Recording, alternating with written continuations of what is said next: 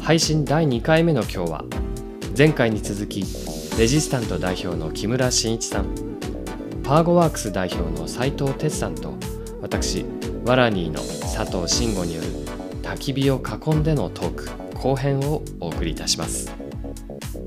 五徳が渡すこのはい。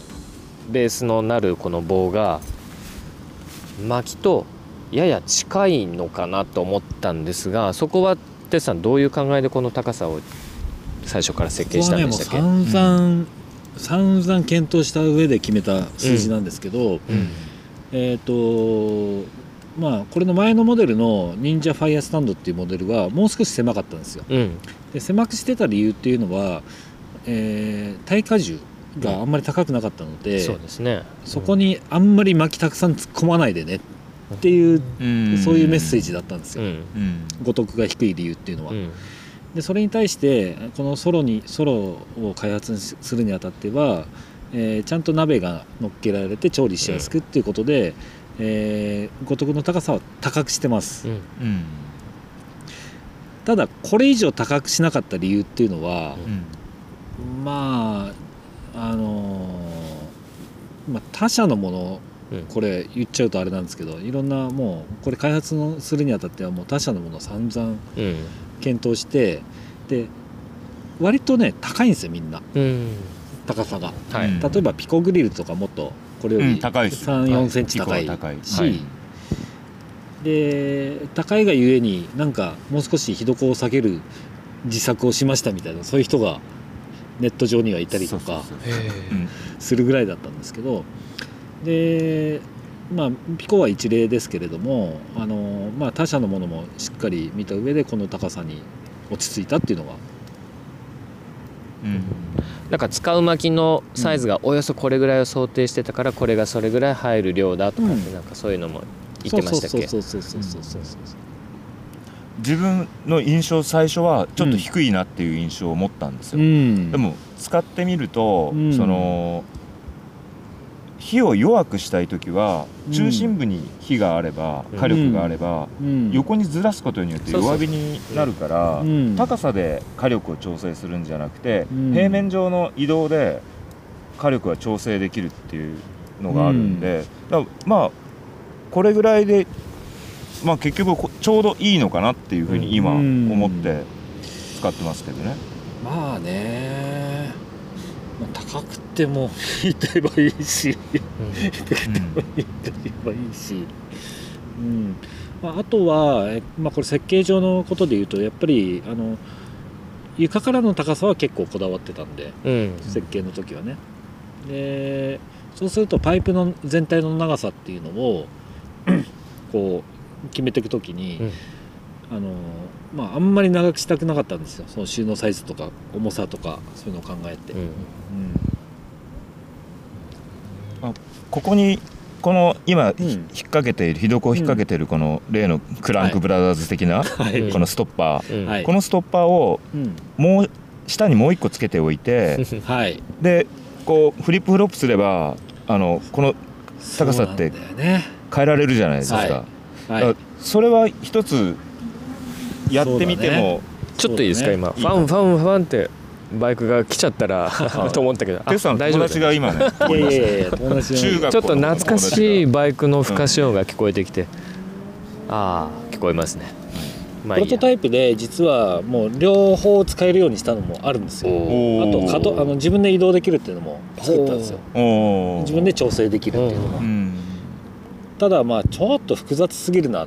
うん。で基本的にヘッデン一つで暗闇の中で組み立てられるようにうん。うんしとかなきゃいけないので、シンプルに。その微妙に例えば火床の高さが1センチ違いますみたいなうん。ものはもう絶対使いにくいと思ったんですよ、うん両面にしたとして、うん。でそれがもう3センチ4センチぐらい違うんだったらまあ、うん。うん。はっきりわかるけどね。はっきりわかるけどね、うんうんこれだけは反対向きにつけちゃいましたってなったらまた暗闇でねまた面倒くさい差し直すとかっていうその煩わしさの方が強烈に印象に残っちゃって、うん、うん便利な、ね、フィーリングはもう残らないみたいなだから、まあ、うちのパーゴで作ってるキャンプ用品全体的に言えるところなんですけどうん。その使い手がこう介入する余地を結構残してあるんですよ、うん。さっきのねあのストッパーの形とかもそうなんだけれどもなんかこうすればできそうだなっていう、まあ、自分の経験とか自分の技量に応じてうん。改造してくださいよ。しちゃってもいいですよっていうような作りになってるんです。うん。でそれは忍者タープとかうん。が一番主なところだけれども、ね何十通りも使い方が。シンプルな道具にしといてその代わりユーザーがもう勝手になんか好きなようにうん。こううん。うん。うん。いじれるようにしてあるというかいじれる余地を残してある、なんかファイヤースタンドの最初のやつもうん、あの十字の真ん中の部分を回す角度によってテンションの上げ下げができるんですよね。へえ、っていうのも実はユーザーうんにまあ任せられてる。なんかやっぱりそのキャンプ用品ってとにかくすごい成熟してる産業成熟産業というかキャンプの遊び自体がうん。もうん。う成熟してると思ってるんですよ。うんで快適とか楽しいとか、うん。そういうのはもう当たり前の世界で、うん。でそれがい行けば行くほどえじゃあこれもう家で遊んでんのと変わんねえじゃん。まあ家の快適さを外に持っていくっていう、うん。そういう方向性にやっぱりうん。世の中ななる部分があるので、うん。でうちが作るものはそうじゃなくて、まあ、本来のアウトドアの楽しさうん。アウトドアに行く意味みたいなのをこう体感できるようにしたいって思った時にそのクリエイティブっていうのかな？自分の創造性がここにこう投影できるようにしときたいと。うん。あの最終的なうん。景色って、うん。そのフィールドに行った人が、うん。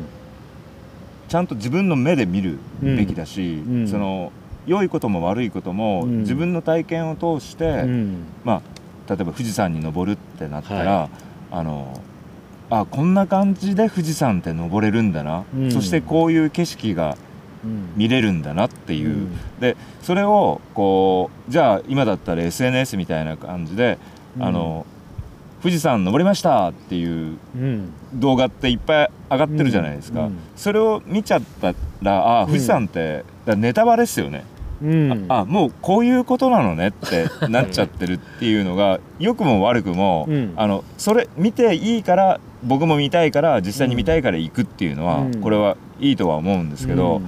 あのやる前に答えが分かっちゃうつまらなさっていうのを結構自分は感じていて、うん。でまあこういう道具なんかもそうなんですけど、うん。最初からもうこう結論でこうに使ってくださいっていう。ことを言っちゃうんじゃなくて、うん。ちょっと全部謎の見せるんじゃなくてね。そう謎の部分があっそうそうてそうそうそう。使ってるうちにあれこれってもしかしたら隠しコマンド俺見つけたかもみたいな。そうそうそうそうそでそこを探っていった時に、うん。その開発者のう、うん。遊び心というか。そうそうそう、うん。あえてこれを言わずに残しておいて、そうだようん。テスさん言わないんだよね。言わない。言わないんだよ。忍者スタンドの最初の時もそうだけどそうだったのかみたいなのがさ全部やっぱ答え言っちゃうとつまんないし、うん。うんなんかそこはこう残しといた方が面白いじゃん。うん。うん。このファイアスタンドストロも答えかどうかわかんな。いしまだあるんだったんだなだからそんだけ試作のねパターン数も多いんだったら、うん。そのうちのいくつかがまだみんながこう使い切れてない部分とかうん。すごく残されてるものなんだなって改めて思った、ちなみにこれ自分バージョンのうファイアスタンドソロがあってんうん。それはえっ、と,、えー、と4本の縦柱が今平行ですけどこれが思いっきりハの字にしてます。おシャコタンの次はそう。なんで。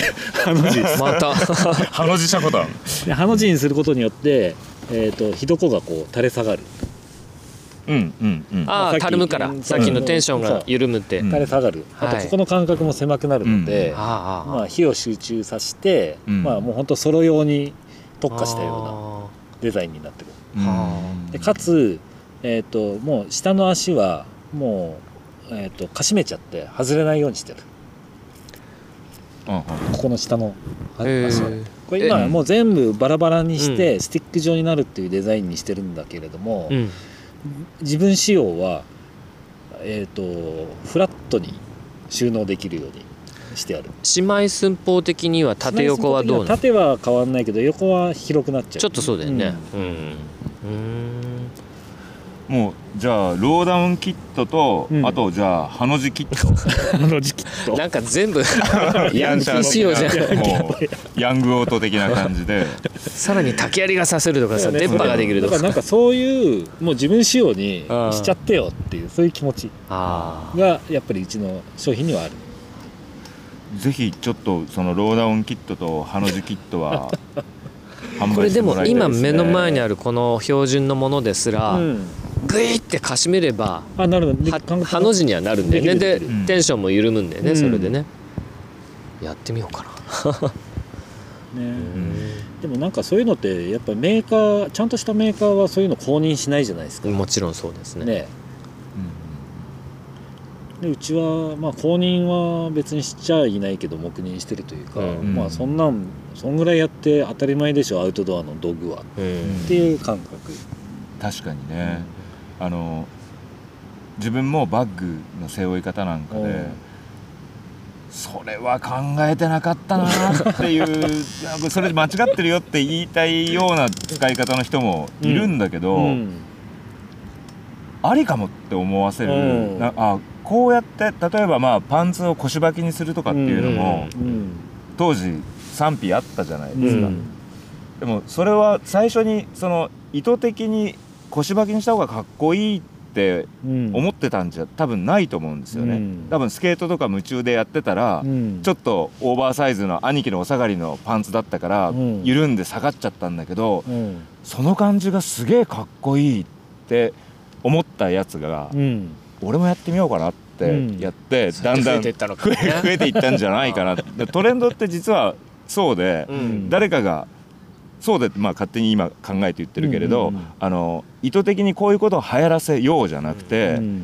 そのシーンの中で何気なく起きたそのファンタスティックなこう場面うん。にもう実は生まれていて、うん。それをみんなが「うんこれはやっぱりかっこいいよ」って思ったからうん。真似してうん。どんどん伝わっていくっていう伝わり方っていうのは、うん。うんそれが本来であって、うん。うん特に山の遊びとかストリートとかは、うん。そのファッションのモードじゃないようなところ、うん。で遊びを中心としてうん。こうカルチャーになっていくようなうん。シーンは、うん。うんそれを否定しちゃったら可能性自体がなくなってっちゃうから、うん。うん。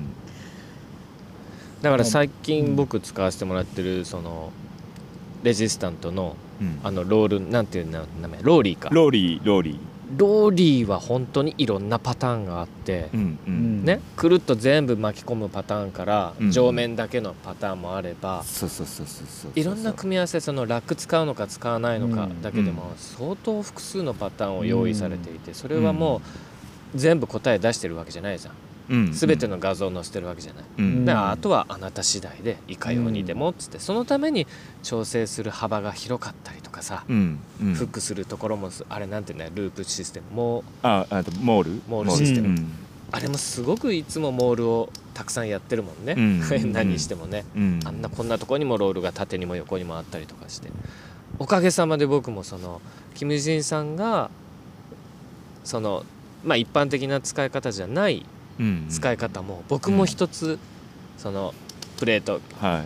キャリアプレートキャリアに対しては、あそこにほらビールグあラあ反対側にね。反対サイドのにつけるるとかね。それやっぱ見つけた時の感覚がすごくやっぱ面白いからさ、標準じゃなくて僕だけが見つけて 僕が一人で楽しんでるってああいうのはいろんな製品にそういうのがこうギミックがあると本当にねユーザーが楽しめる要素だよねシンプルなんだけれどうん。あの例えばまあ一つアクシデントがあってうん。あのこれを持って帰らなきゃいけないけれどうん。どうしよう？あここにくっつくじゃんみたいな。ううん。本来くっつくはずじゃなかったんだけどうん。困ってその場で考えた時にうん。ここにつけちゃえみたいな、今日の僕のあの薪をサドルに直付けしたみたいな。この今の今日の今喋った様子はですね多分その取材記事の中で絶対写真撮られてるはずなので、皆さんバイシクルクラブでその画像をはい確認してほしいんですけど何センチあったあれ？70センチぐらい、うん7 8 0センチぐらいのゴジラの尻尾みたいなやつを、ね落ちてた木なんですけどね。サドルシートピラーに直付けあの、はい。ボレーのストラップで、うん。でもあれをでグラベル走ったけど全然ね緩まずに持ってこれたから ストラップの固定力が相当これはこれで信頼できると思う。そう。ああれなんかも本当遊びでやってて、うん。あのそこであった木うん。この木を持って帰りたい、うん。運びたいじゃあどうしようって、じゃあこれになりましたって、うん。で結果こういうものが生まれましたという、遊んでる過程の中で行き当たりばったりで生まれるものって、やっぱ最高に面白いなと思っていて、ううん。んそれで薪はこうやって運ばなきゃいけないんだよとか言われたらうん。もうなんかつまんねえななんかそういう世界になっちゃったんだってうん。なっちゃうから、うん。そう。勝手になんかそのユーザーが思いつきでアレンジできるような、うん。余白というか余力うん。を残して、あとはあなたが使って、うん。うん、こう使い方であなたの使い方でこれをこの道具をもっとこう楽しんでくださいっていうものがねいいよね。いやもうまさにもうこの焚き火台もだしうん。うちの忍者のシリーズはそういうもう近いマインドでうんうんうん。作られてる。俺忍者タープ買った理由がやっぱりバイクパッキングしたいなってなった時に、テントはやっぱ邪魔だよなって思ってて、でまあそんなに高い山に行くわけじゃなくてその辺で野宿だから、うん。まあ基本今までやってたのはもう本当に夏だったら寝袋とかもうん。なくもうそのまま寝れる温度だったら、うん。ただ寝ちゃう。あの酔っ払って公園で寝てるみたいな感じと同じような感じで寝る、うん。でも朝になるとやっぱり夜露で、うん。結構びしゃびしゃになっちゃうぞと、うん。じゃあ遮るタープさえあれば、うん。他はいらないなって思っていて、でもどういうタープがあるんだろう。ん。うでそこで忍者タープがその自転車をひっくり返して、うん。車輪を はい。ポールの形にしてる、あれを見た時に、もうバイクパッキング やるんだったらもう絶対このスタイルだろうと思ってで早速それで試して貼ってこうね、うん。写真撮って、うんうん。俺もこの貼り方やったぜみたいな、うん、それがね、うん、やりたかったんだよね。タイヤが回っちゃうんだよね。あれ発売されてさうん。タイヤちゃんと固定しとかないと。僕もまあもちろん自転車人間だから、あの忍者タープが出た時にまず一番先にやりたいのがそのノーポールでうん。バイシクルがポールになるってあのスタイルで、ねうん。うん。あれは絵になるし自転車をポールにか活用できる楽しさがねできるんだなって。本当にユーザーに余力を残してくれてるよね。軽くしていくなるべく少なくしていくっていう、そういう方向もある、あのまあ、点数が少ないほどあの忘忘れちゃうとか、うん。壊れちゃうっていう、うん。予期せぬトラブルもなくなるわけだし、うん。あのだから軽量化はあまりにも行き過ぎた軽量化をすると脆くなっちゃうんで、うん。そこまであのレーシングじゃないんで、うん。タフである必要はあるなと思っている、うん。うん。でじゃあ軽量化を突き詰めないのであればやはりシンプルなんだけど、うん。余白が大きい。うん。シン,、まあ、シンプルだからこそ余白が多くなるっていうことだと思うんだけど、そこでその場で組み合わせのイマジネーションとか、うん。現地でどうやって使うっていうそのうん。自分が問われるというか、うん。道具この道具は使えないなじゃなくてうん。この限定されたスペックの中で自分がどれだけこの道具を使えるのかという、うん。使い手側にうん。求められる部分がある道具の方がうんやってて楽しいし楽しいよね。綺麗に貼れたタープがねそう。貼れた時うのん。一緒にやってても俺のタープの方が絶対かっこよく貼れてんだろう みたいなのとか。なんかこう今日今のこの後半の話聞いてると本当2人は作り手なんだけどもめちゃくちゃ使い手なんだね。うん。だからこそ作り手うんにその余白を残す考えがうん。あってのプロダクト作りにうん。生きてるっていう。うん。うん。すげえなんか個人個人の中で循環してるっていう感じがしますわね。あー。うん。あの皆さん、まあ、今日もそうなんだけど泊まりじゃない。ね。そうっすね。今日はあの焚き火と食事だけで来てるわけなんですけども、私だってまあ宿泊が1に比べあでごめんなさい。年間宿泊がうん。1回2回。うん。で焚き火は数十回っていうぐらい、まあ宿泊が伴わないこういう楽しみ方よくやってるのがこの3人の共通項なのかもしれません。まあそういうのをまあマイクロなんだ？マイクロバイクパッキングだっけ？っていうとしたらね皆さんどんな楽しみ方を現実的にやってるのかな？テツさんはどんな頻度でやってるんですか？えー、とそうですね。マイクロバイクパッキングにははまらないんだけれども年間で言ったらまあ日常的にやっぱりキャンプはしてるので日常的にっていうのはまあこれは仕事なんでしょうがないんですけど、えーっと例えば去年なんかは、えーっと11月から12月はもうえーっと40日ぐらいかな。連続。連続？連続です。で出社するんですそのまま。うん。ら家に帰らずに河原でキャンプして帰ると。あ家にあ会社に出社すると。出社してまたキャンプに帰るみたいな。あ40日言い過ぎだな。30日ぐらいかな。それなんかもう家に帰れない理由があったんですいやいやいやいやそれはまあ言わない方がいい。そういうことじゃない。ではない。そうではない。もまあ娘が受験うでみたいな まあねえー、と新しいキャンプ道具を開発してしてたっていうのが主なあの建前なんですけどやっぱりこのコロナでなかなか大腕振って外でキャンプできない時間も多かったので、というのとあとは まあ河原から会社にキャンプしていいあ会社に出社していいのってあんまないじゃないですか。うん焚き火臭くて、うん。うん、でそれはパーゴーワークスやってるこの自分は社長なので、自分だったらそれ許されるなと思ったわけですよ、うん。仕事に過去つけて。本業と99%ぐらいクロスしてるもんね。やってる製品のことだもう本当遊びをしうん。仕事にしてる以上は別にそんなことしたって別にいいわけだし、うん。当たり前なんででそうした場合にどこでできるのかなっていう話で,、はい、うん。はい。あーでこの多摩川は残念ながら宿泊はちょっと難しいんですよね、で相模川とかあと入間川なんかは比較的まだまだ緩い場所もあって、うん。うん。黙認されてるような。もう鉄さん以外もいるんだじゃあ。あもちろん、周りに。うん、へでそういうところにもう本当にしょっちゅう行ってましたね、ーうん。でそれを自分のお気に入りの場所を Google マップにあのポイントを増やす楽しみみたいな。ここへできるぞっていう、まあ、大概がが河原になっちゃうんだけど、うん。うん。この辺りの場合はね、うん、そんな遊びをしてました。まあ本当コロナ禍が生み出した鉄さんの仕事の、そうそうそうそうそうそう。そ海外も行けないしさ、うんうん。ね。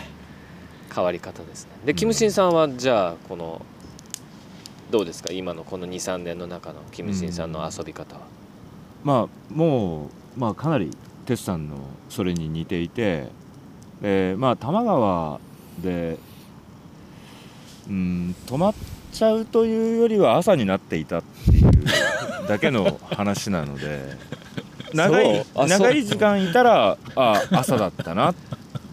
でちょっと寒いから、うん、だったら寝袋もあった方がいいかもしれない。後付けだなその意味はもともと持ってきてるじゃないうんテントがないうん。とちょっと、うん、寒いかもしれないって道具を持って行ったら、うん。あなんか朝だったっていうだけの話で あの転泊をしようと思ってるわけじゃないんですよね。うん。道具を、まあ必要かなと思って持ってどこまで本気に信じていいのか行な まあそのうちの何回か僕とちょ泊まってて、うん。確かにねこういう2人でこうふ話してると、うん。ね。時計見てなくってずっと喋ってたら あれ？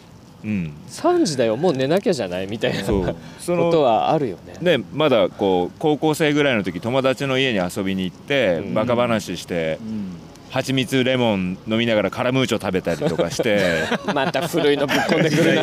ね食べてたりして話してたら朝になっわかるよ。てで朝になったらじゃあちょっとあのビルの階非常階段のところから朝日を見ようぜみたいな。そんなねあの高校生だったんですよ、うん。だから それと同じ感じで、うあのじゃあ慎吾君と行くんだったらもしかしたら必要になるかもしれないって、ね。お互い思ってたら あやっぱり持ってきてよかったねってで朝日を見てあ朝日綺麗だねっていうのでだから天白が目的ではない、うん。そうそうそうそうそう。そうキャンプを目的にする人ってたくさんいるじゃない、うん。ね。でも自転車乗りはどっちかっつったら遠くまで行くには一日じゃいけないから、うん。うん。どっかで寝なきゃいけない。だからうんキャンプ道具持ってかなきゃいけない、うん。はみたいな感覚でうん。その手段としてキャンプを選んでる人が多いうん。と思う思っていて。はい。うん。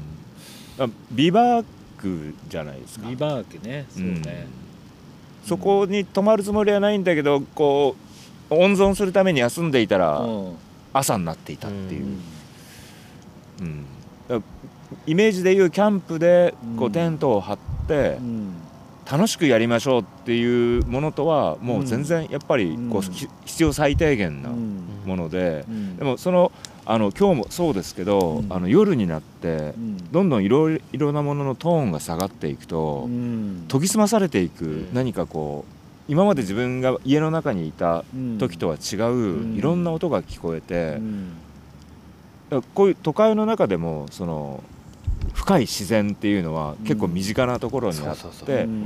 それがまあ川まあ川はすごく身近なところにある大自然、うん。うん私そのまあキムチンさんとかいろんな人とこうやっぱ川でこういう焚き火遊びをすると自分家からまあ30分や1時間走ればまずこの川という自然に来る、うん。ですじゃあその中でも探せばねうん。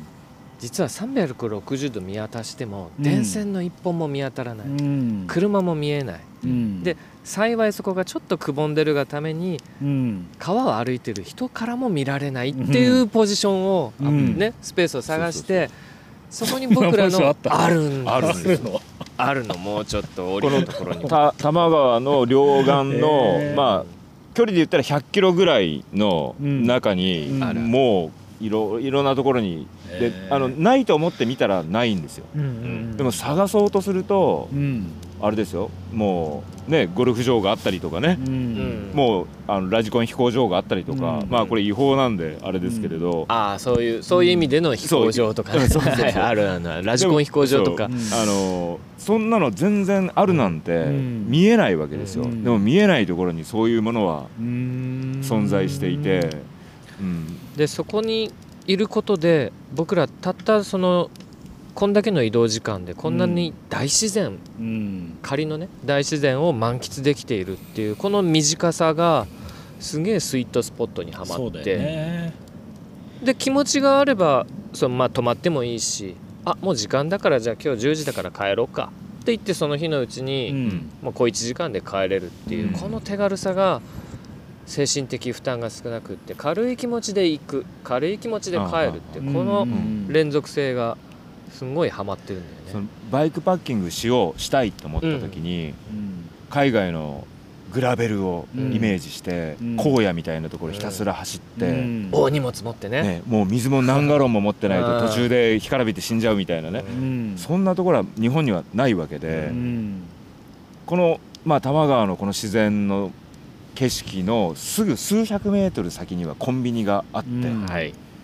マインマートが 公衆トイレもあって、水道もあって、あのだ大げさに構えないで、うん。すぐに始められるよううにん。ぐらいの気持ちでうん。だ自転車ってやっぱりそんなに物が積めないから、うん。いらないんですよね。バイクパッキングのために何か用意するものっていうのはまあ最低限何が必要ですかってもし言われたら、ううんんボレーのストラップは買っといた方がいいよって思う、うん。うん。でそれでなんか今あるバッグをくくりつけてうん。遊びに行きゃいいじゃん、でうん。もし焚き火台が欲しかったらダイソーとか行ってうん。あのねちっちゃいあるね。アルストとか固形燃料使えるようなああいうのとかでちょっとコーヒー沸かしてうん。インスタントコーヒー飲むだけでもまあ楽しいし。う、ん。うんそれぐらい簡単な軽い気持ちで始めていって、うん、道具を揃えてから始めるじゃなくてうん。始めちゃってからよっぽど足りなかったら買い足すぐらいな、うん。うん。まあ本当自転車はそのもうぴったりだよね。そういう遊びにはね。うん。もう近くでフラッと行けてうん。荷物もそこそこ積めるし。うん。うんこれ歩きだとなかなか大変だし、ね、全部背中に電背負うん車だとだったら終電も気にしなきゃいけないし、うん。焚き火臭くなっちゃうし、うん。うん車は車でね自由聞かなかったりするじゃない、うんうんそういう意味ではね東京近郊でこういう自然に触れる遊びをするにはもう自転車っていいよね、まあ今回もこの府中のね郷土の森うん。にいるのもまあこう焚き火が OK なうん。場所で、うん。なかなか珍しいですけどね、それがまあ東京都内だと、うん。えー城南島。うん海浜公園。あそこはまあ有料ではあるけどうん。できます、うん。はい。あと葛西の手前のあそこなんだっけな、えー若洲うん。若洲はね火はもうダメになっちゃった。キャンプ場じゃない？あキャンプ場は行きゃいいんだ。うん。あそこはごめんごめん。若洲キャンプ場。うんキャンプ場の外はもうダメになっちゃったんだね、うん。はっきりとね。そうそうそうそう。若洲か城南島か府中のここか、うん。あとと道道満。満は埼玉になっちゃう？道満はまあギリ埼玉。川は渡るので埼玉県だけどうん。でも東京だよね、ねまあまあ感覚そうね。的にはね、うん。あそこはコロナの時一時だけ集中しちゃうから焚き火を禁止にしたけどもう今また開放されてううん。前のように焚き火はでできるようになってるそう考えると東京都内に、え都内近郊に住んでる方だったら半径20キロ以内にはうん。うん必ずあるうん。はずうん。になるから,、うん、だから半径20キロだったら半日かけ半日どころか、まあ、もっと早く着いちゃうけど、ね、ゆっくり走っても全然走れちゃうし、ううん。ん。それぐらいの距離を走ってちょっと一休みするぐらいな、うん。うんサイクリングとチルチルアウトをこう一緒にやるみたいなうん。感じで楽しんでもらえるんで、うん。うん、もしなんかね興味が出た人だったら、うん。うん、意外と近くにあるそうですね。僕なんかはそのバイクパッキング道具がまあほぼほぼ全部揃ってた人間がうんそんな2泊3泊毎年あの何十回も行く。それができないけども道具はあるけどもじゃあその道具の中でじゃあ今回湯沸かしの道具持ってコーヒー持っていく。でうん。今回はじゃあ焚き火のキット持っていく、うん。今回はタープ。今回はハンモック。ででそうやって選ぶことによってその遊び方のバリエーションを増やせるっていうそういうちょっとまあ違ううその揃ってる人から目線の入り方とうん。今キム・ジンさんが言ったように揃ってなくてもうん。まずこれから始めればうん。ね、近いんだからすぐできるよってそういうボトムアップのやり方もあるからうん。うんだからこれは上からも下からもどっちからの方向性でも楽しめる遊び方なんだよね。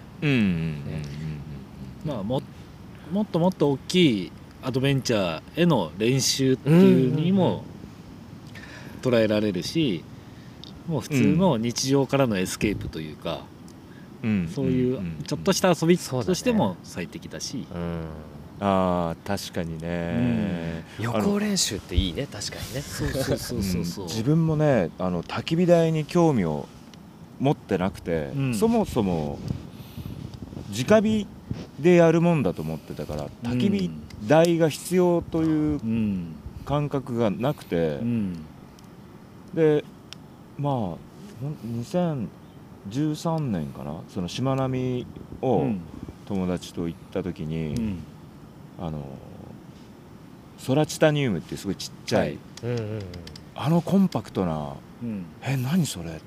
うん焚き火台ってちっちゃすぎない？って思ったんだけど この小ささがいいんだよねって。うん。でもう枝をこうちまちまちまちま燃やしながらこううん。ちょっと料理しながらうんなんかお湯沸かしたりとかしてうん。それがああなんかこの大きくやらないうん。コンパクトにやる楽しさっていうのがあるんだなって。うん。でそこからだんだん焚き火台がその、まあ、ネイチャーストーブっていうカテゴリーと、うん。えーもっと大きいはずだった焚き火台っていうのが、の中間ができたのがこの数年間だと思うんですよね。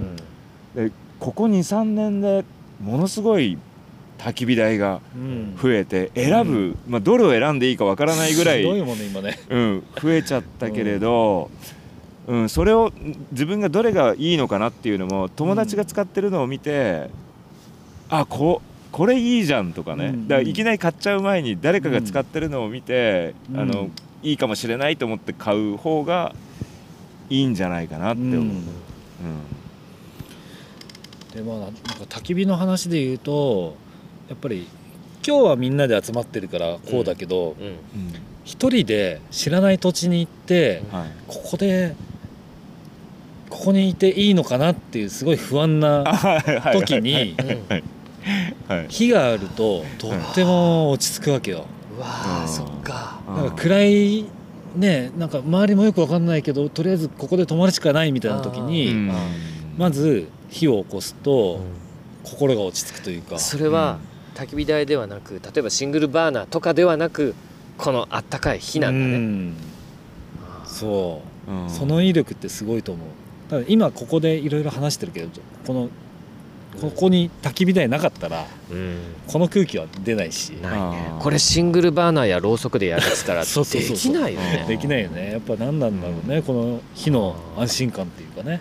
うん。うん。だからマイクロバイクパーキングっていうものがもしうん。いろんなこ小さなキャンピングだとしたら、うん。マスト用品は焚き火台なんだね。かもしんないよね。かもしんないね。うん。うん。うん。一番和むしなんか長時間こういう楽しい会話をこうんう持続できるよううなん。良いお供みたいなね、な遠赤効果うん それかもしれうないな、ん。なんだろう。あ血行が良くなるとか そういうこと、うん、ーでさっき足元温まるっつったからさやり始めたら本当に快適だねこのね焚き火の遠赤って、これ気をつけないとあうん。のチリチリ溶けちゃうんで。あの掘りごたつ的なね感じがあるよね。うん。うん、だから最終的にはさこれをあのかぶせてうん。布団みたいなのに入れるさ、おお危ねえか。燃えちゃう。あややったことあるあ炭ならいいね炭なあら炭ならねうん。焚き火になってればね、うん。うん。そのどうあの原始時代のそういう動物を避けるためにうん。火をね燃やし続けし続続けてたっていう記憶が残ってるの かもしれないっていうちょっとそういうロマンチックな考えもあるけどうん。揺らぎ効果とかね。う、ん。うん、あるのかもしれないけど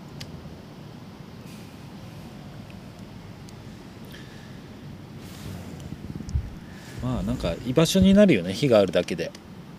うん。ここここ今日の俺のキャンプ地。うん。って感じになる。ううん。ん。ここで火焚いといてあっちでキャンプするとかない考えらんないじゃん。だからもう火が火が立った時点でもう今日のお宿っていう空間作りができる、うん。あとそういう魔法があるのかな。キャンプってお風呂ないじゃんうん。けどこいつがあることでさ、うん。ほっこり温まったまんま寝床に入れるっていうね。うん。それもいい効果だよね。そうだね、あうん。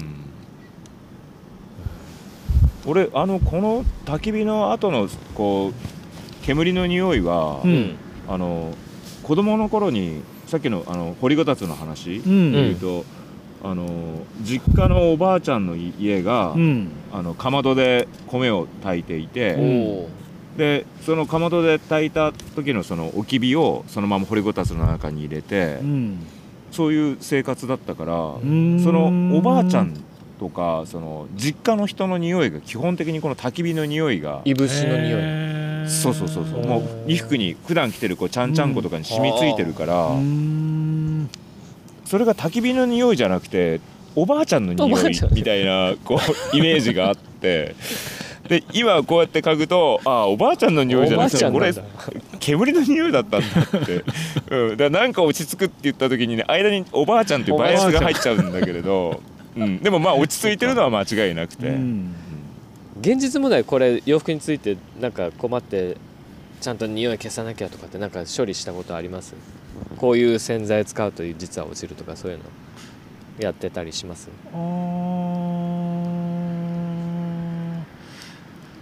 そうね。まあ、あのーその毎日キャンプしてた時は、もう必ずもう日に当てるというか毎日洗濯できないじゃない。あああああなるべく長い時間日に当てる。ちょっとなんていうの匂い飛んでくれる効果があるんですよね。でくれますね、うん。うん。うん。であと結構自分自身こう あの手洗いが好きなので手もみ洗いが好きなので、あそっちの手洗いね。そうはいはい。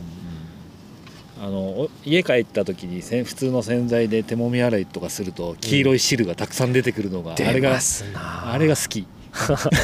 あれが好きって。あれが好き。あれを飲んでるわけじゃない飲んでない飲んでない。眺めるだけですよね。うわー俺焚き火したなーっていう感じがしてうん。好き達成感なんだね。うん。ね 自分もまあなるべく洗っあの、まあ、夜帰ることになるからこう焚き火やった後、うんなるべく早く脱いでうん。で他の他の人のものと一緒に洗うと匂いついちゃうからすぐその日にこうお風呂に入ってうん。桶にちっちゃい桶に入れて手洗いして、うん。まあ7割ぐらいはそこで飛ばしておくみたいなそういうことをやってますけどね。うん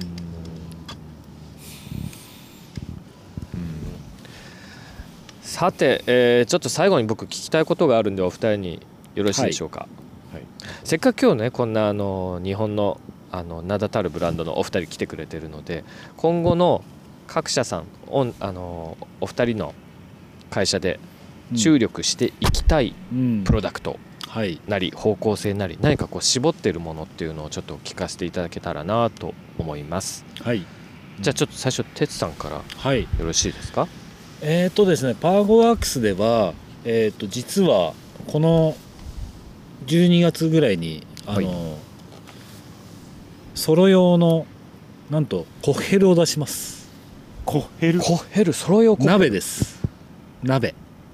僕見たことあるのかな？あれかな？なんて思いながら聞いてますえが、ーとまあ、教えてください。今日あのお話に出てきた忍者ファイヤースタンドのソロっていうのと、まあ、同時開発した。うん鍋です、はい、まあ、その鍋のためにもう家を開けてうん、日々近所でキャンプしてたっていうそれぐらいの思い入れの、うん。はい。で実は開発にいろいろあって2年から3年ぐらいかかっちゃったんだけれども、まあ、ようやく発売するのではい。それは今特徴を今高等レベルで言っていいものですか？それとも実物見てからのお楽しみにしたいですか、実物見てもらった方がいいですね。ああそういうことですね、う了解です、でもまあ今日お話しさせてもらったようなうん、なんていうのかな空気感で作ってるのではい。もうユーザーさんに使い方もゆこういろんな使い方してもらいたいしいろんな場所で使ってもらいたいなと思ってます。またあのなんていうのこうユーザーに試されるエリアを残してくれているそういう商品なんです、バッチリ残ってますよ。はい。楽しみです。それが12月発売。はい。年内に届くと。はい楽しみですね。ではえレジそのコヘルってはい。うん。あれですよね。さっきの。さっきの。さっきの。さっきの。し さっきのやつ。特徴は言わないでいいです。さっきのやつ。ですあ12月発売の時にさっきのです。さっきのあれです。さっきのやつねまだ言えない感じね、はい、うん。ああなるほど、ねはい。じゃあレジスタントさんは何かそうです、ね、注力していくものは何でしょう？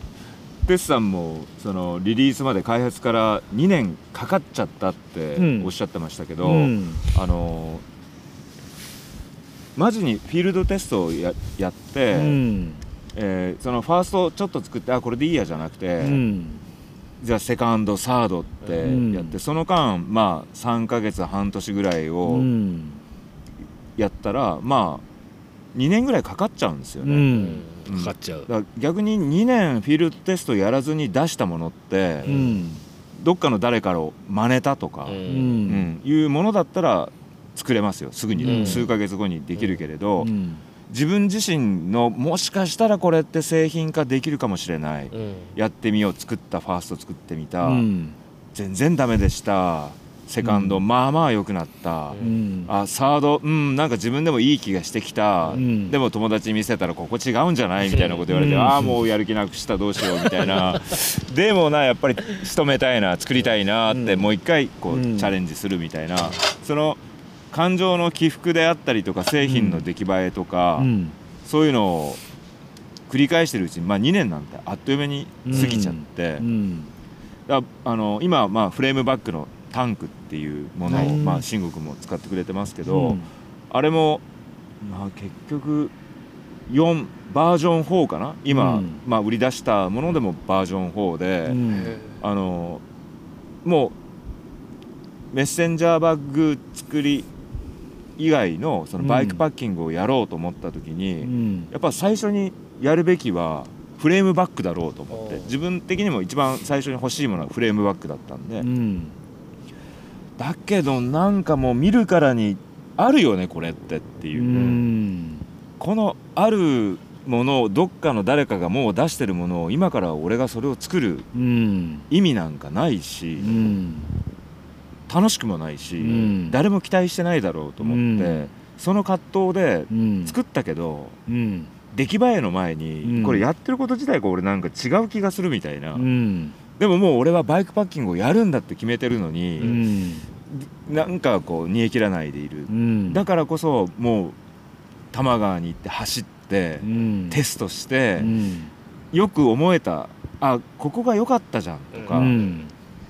あの見た見てくれた人が「あここかっこいいよね」とか言ってくれて、うん。ああまあそうかちゃんと分かってくれるんだとか、うん。そのプラスの意見をこうに支えられながら、だんだんこう作っていったっていうのもあって、うん。あのまあ使い勝手をテストしたっていうよりはもうフレームバッグってやっぱり形がある程度決まってるから、うん。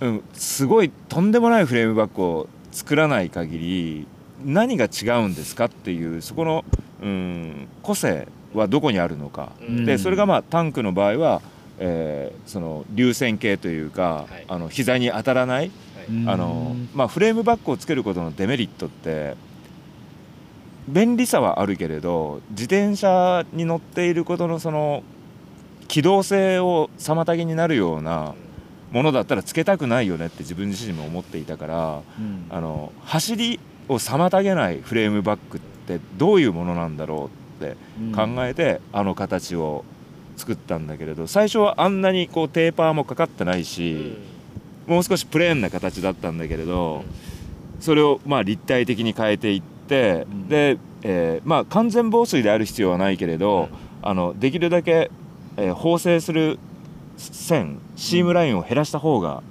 良いわけで、はいはい。ここのシームラインなくしたらすげえ作りづらいけどどうする？やるの？やらないの？俺みたいな。でまあまずできるかできないかは作ってみないと分かんないからうん。まず作ってみたと。う。ん。で10個作ってみたらもうどえらく面倒くさかったら、これをずっと俺作り続けるのってす嫌、だなやりたくないな。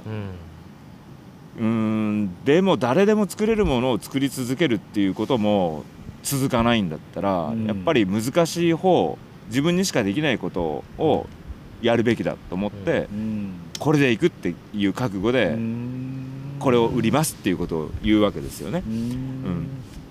でまあそんなやり方なんで新しい製品ってなかなか作り出せなくて、えーでその新製品の開発だけをしてればいいわけじゃなくて量産もやらなければいけないから、量産をやってる間はなるべくその生産することに没頭したいんでな、るほど。えー新しく何かをこう創出するというようなクリエーション的な脳を一回停止させてな、るほど。うん。うん、もう出来上,、うん、出来上がった形を何個も作るっていうことをやらないといけないからちょっと人格が変わるんですようね。ん。うん。それを同時進行することっていうのがうん。なかなか難しくてだあのまあよく進んでいかないわけですよ。でまあでもそれをずっと苦しみながら苦しみながらというかあの葛藤しながらやっていたんだけれどあのまあここに来てまあ、えー協力工場さんが見つかったんで、はい。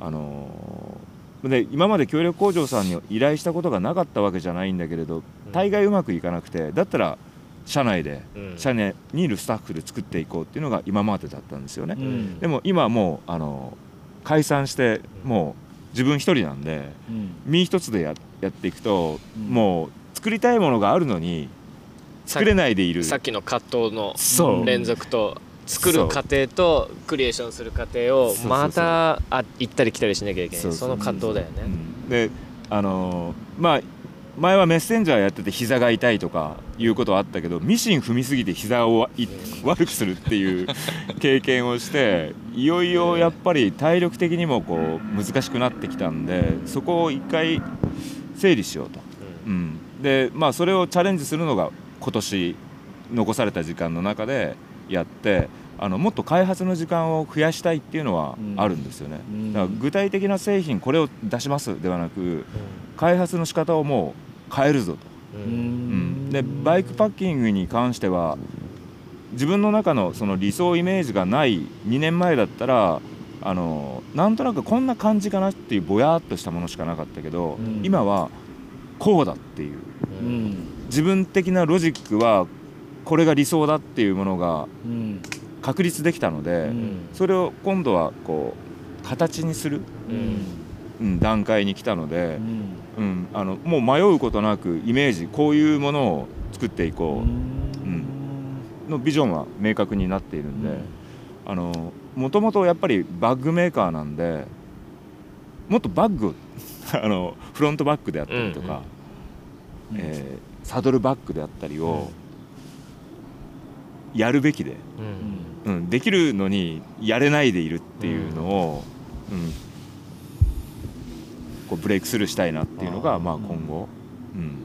ですよね。なんかやっぱり今回この2人が来てくれて面白かったなって思うのはお互いものすごくこだわり家で、こだわり屋さんうんで、2番煎じや3番煎じなんか絶対するわけじゃないし、うん。うんどこに自分の存在意義を感じて自分がうん。自分の会社で作るかっていうことをうん。ここまで深く考えてるんだっていうのをうん。まあ僕らこう2人ともこう長く付き合ってはいても大真面目に語れる機会ってそうそうなかったので、今日は本当にこの場でざっくばらんにこの焚き火のパワーを借りて皆さんの声を聞かせてもらって本当に良かったなと思います。今までにメディアで語れなかったことそしてもちろん、えー今回のバイシクルクラブでは乗れ載せられなかったことを、えーざっくばらんに話を聞かせてもらいました、えー BC ステーション第1回目、えー実験的には始まりましたがこれで、え私たちはあの BC ステーションを軌道に乗せていってこれまでにまあメディアには文字しか現れなかった部分を、えーこういう肉声を聞いて、えーゲストの人たちの、えー熱いハート、えー語りきれなかった、えーその人個人個人の思いを、えーこういった BC ステーションでこれからも、えートークして流していきたいなと思っております。本日は皆さん、えー長い間お付き合いいただきましてありがとうございました。また第2回目もぜひ期待して聞いてください。今日は皆さんどうもありがとうございました。りがとうございます。ありがとうございます。よろしくね。よろしくね。2回目もまたやるよはいありがとうございます。お疲れ様でした。お疲れ様でした。キムシンさんテスさんありがとう。いかがでしたでしょうか？聞くバイシクルクラブ BC ステーション第1回目の収録分のうち後編分をお送りいたしました。開発からテストそして生産販売するまでに至る苦悩や熱量が伝わってきましたね。またマイクロバイクパッキングというテーマで軽い気持ちでスタートできる半径20キロ圏内にある自然の中で楽しむ非日常感の楽しさを彼らは教えてくれました。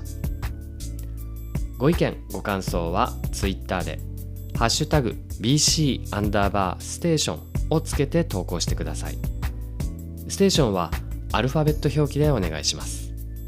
またインスタグラムでも BC ステーションの公式アカウントにコメントいただけたら嬉しいです。次回は世界のグラベルシーンの第一線で活躍している竹下佳恵さんとのトーク。11月30日に配信予定です。それではまたお会いしましょう。バイバイ。